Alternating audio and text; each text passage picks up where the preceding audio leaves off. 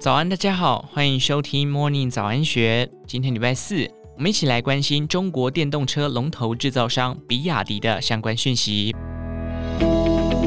尽管电动车市场竞争激烈，需求稍显疲软，但比亚迪表现仍令市场惊艳，巩固其在中国市场的领导地位。净利再度突破人民币百亿元，创下新的历史纪录。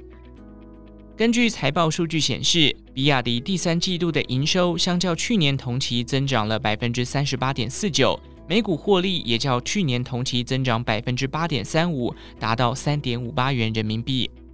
日前市场预测比亚迪第三季的净利将大增，虽然最终的成长率较第二季低，但仍高于公司先前的预期区间。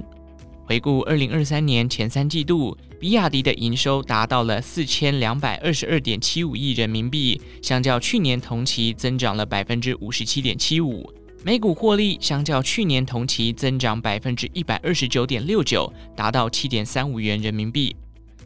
尽管竞争对手如特斯拉纷纷采取降价策略，但比亚迪的销售量仍保持强劲的成长力道。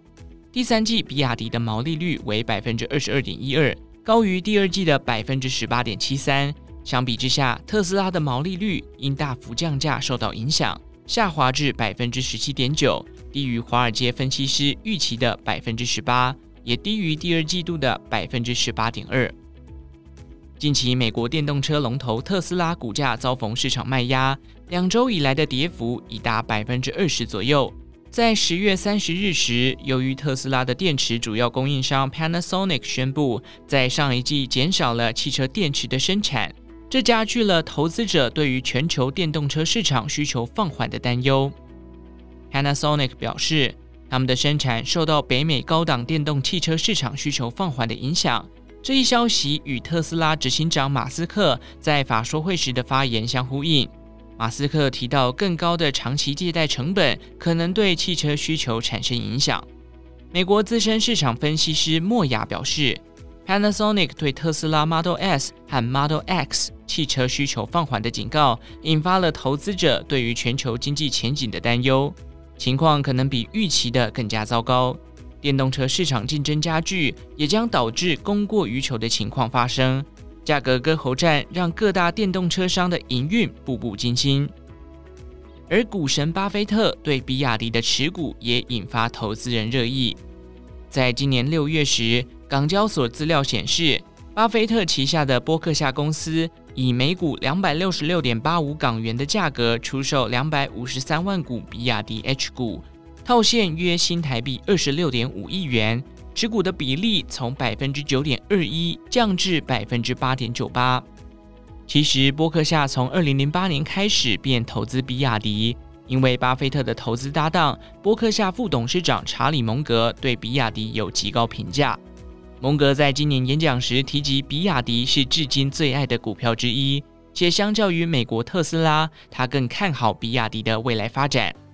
而他也非常看好比亚迪创办人王传福的经营能力。甚至公开称赞王传福就像是爱迪生、亨利·福特和比尔·盖茨三个人的综合体。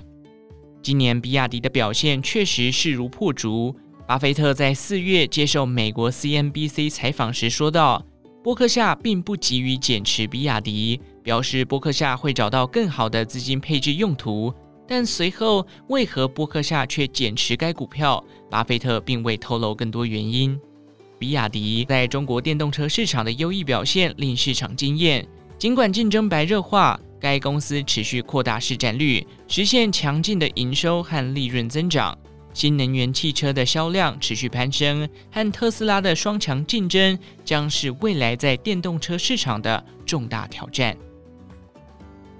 以上内容出自《金周刊》编辑部，详细内容欢迎参考资讯栏下方的文章连结。最后，祝福您有个美好的一天。我们下次再见。